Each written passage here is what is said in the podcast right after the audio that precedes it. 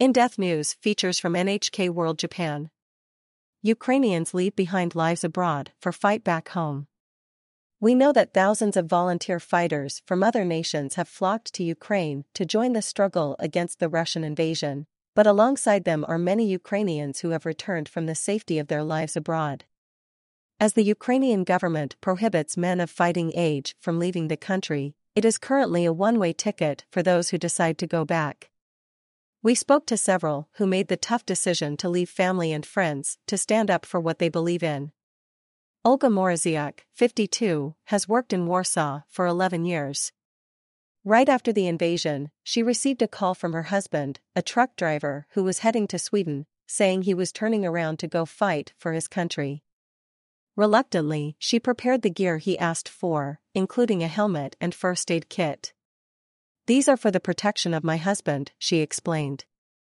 I never imagined that I would have to prepare to send him to war.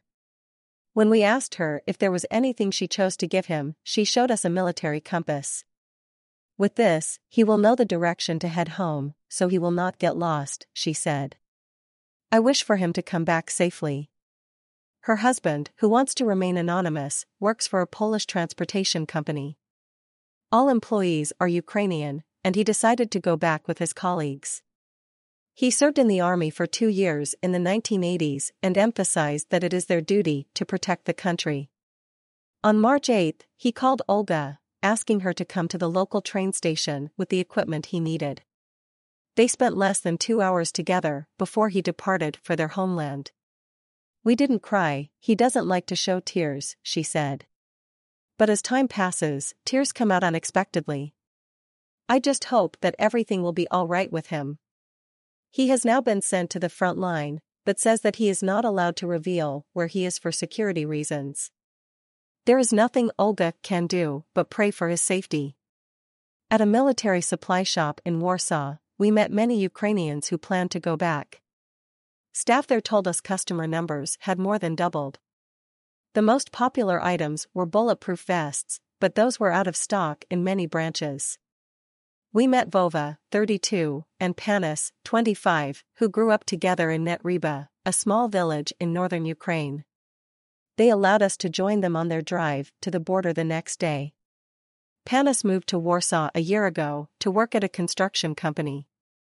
He was about to marry his 23 year old fiancée, Katia, in March, who is also from the same village, but the invasion changed their plans. The couple decided to go back to Ukraine, with Panis willing to fight if necessary. They opted not to tell their mothers as they knew they would be against the plan. Katia said she would be ready if Panis had to become a soldier, but uncertainty remained. I am very afraid that if I lose him and all the connections with him, we don't know what will be waiting for us.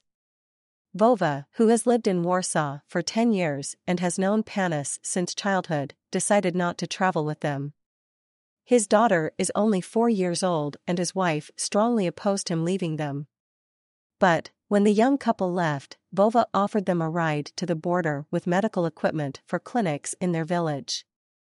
He said that supply chains in Ukraine have been damaged, and there are serious shortages of medical equipment, especially in small villages. After the invasion, Vova researched what was most in demand and bought enormous amounts of first aid kits, medicines, and syringes. He asked for donations from the company he works for and paid for much of the gear himself. It's hard for me to see my friends leave, he said. But I will do everything I can to help my country from Poland. Now, he is studying first aid and learning how to handle a weapon to be ready to fight when needed. A few days later, Panis sent us a video of him delivering medical equipment to a clinic in his village. Wounded soldiers and civilians have been brought here, he says. I really want people to help us in any way they can medicine, protective equipment, body armor, and helmets. We aren't asking for weapons, just the things we need to protect ourselves. Nishiwaki Junichiro. NHK General Bureau for Europe. Senior Producer